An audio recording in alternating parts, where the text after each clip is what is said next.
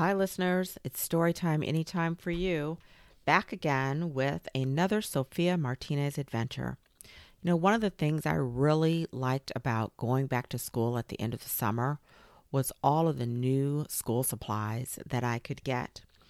And it sounds like Sophia and her cousins are no different because in this story, which is entitled Shopping Trip Trouble, written by Jacqueline Jules and illustrated by Kim Smith, we see the family getting ready for school by going school supply shopping. So let's dive into Shopping Trip Trouble. Chapter 1 Backpack Decisions. Sophia hurried to keep up with her two older sisters, Elena and Luisa. Elena and Luisa hurried to keep up with Mama, Tia Carmen, and Sophia's four cousins. The whole family was going school shopping. They were a big group. Stay close, Tia Carmen said. I don't want anyone to get lost. They went to the backpack aisle first. The backpacks were hanging from the ceiling to the floor. Should I pick a soccer or baseball? Hector asked. Should I pick zebra stripes or flowers? Elena asked. I pick dinosaurs, Alonzo said. Look at this one, Manuel yelled. He was pointing to a huge backpack with leopard spots. You're in preschool, Hector told his little brother. That is too big for you. No, it's not, Manuel said. It's a little big, Sophia said. Maybe you should pick something else. Fine, Manuel said, yawning. He was too tired to argue. Just then, Sophia saw a bright green bag. It had a cool feather design. Peacock feathers, she shouted. Perfecto! Vámonos! Mamma said, We have more things to buy. Chapter 2 Missing Manuel. Sophia was excited to see all the pretty notebooks. Mamma, she said, how many can I have? Mamma looked at the school supply list. Tres. Three notebooks. That meant she could have the rainbow, the silver, and the green. Mamma read item after item from the list. Everyone was busy picking things out. Sophia took a break and looked around.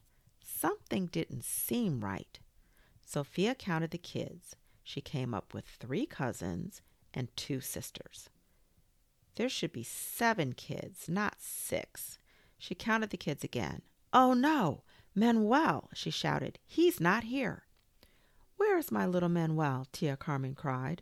Sophia's family ran around the store. They called Manuel's name. They rushed around so fast that Hector bumped into Alonzo, then Alonzo bumped into a shelf of crayons and paint bottles. Crayons and, and bottles rolled everywhere. Sophia, Hector, and Alonzo tried to clean it up, but it was a big mess. A store employee came by. Don't worry, I'll get someone to help, she said. Gracias, Sophia said.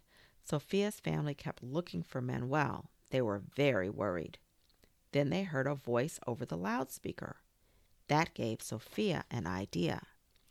Could we ask the lady on the loudspeaker to help find Manuel? she asked. Claro, Tia Carmen said. Follow me. Chapter 3 Back to the Backpacks. Attention! A four year old boy is missing. He has black hair and is wearing a blue shirt. Please come to the front of the store if you've seen him. After the announcement, an older man came up to them. I saw a little boy in the backpack aisle he said. He had black hair and a blue shirt. Gracias, Mamma said. Vámonos. Vámonos. When the family reached the backpack aisle, they only saw the huge wall of backpacks, no Manuel. Baby Mariela began to cry. Tia Carmen brushed the baby's cheek. I know, it's your nap time, she said. As Tia Carmen comforted the baby, Sophia thought of something. It's Manuel's nap time, too, she said. That's when she saw a row of backpacks on the bottom move. Sophia pushed one aside. Manuel was underneath, fast asleep. Tia Carmen grabbed Manuel. You scared me. Everyone gathered around Manuel to hug him. He rubbed his eyes. I want to go home, he said. When the family got back home, they had lunch together. Just as they finished, Sophia asked, What about our school supplies? Mamma slapped her forehead. We left everything in the shopping cart at the store. Can we go back? Sophia asked. Mañana, Tia Carmen said. I'm too tired now. Si, Mamma agreed. Tomorrow. What if the things we picked are gone? Sophia asked. Por favor, Elena said. My butterfly net- notebooks were so pretty. I want the shark pencil case, Hector said. And I really love that backpack with the feathers on it, Sophia said. Everyone remembered how long it took to choose school supplies. Mamma sighed and picked up her purse. Vamonos. Sophia was the first one out the door. Manuel was right behind her. He was ready to go again. So, what do you think about that shopping adventure? Do you think Manuel should have gotten in trouble for leaving the group? Why or why not? Do you think Manuel was scared, even a little bit? Why or why not? Do you know what was going to happen? Did you know what was going to happen? Go back through the story and find at least two clues that would help you guess.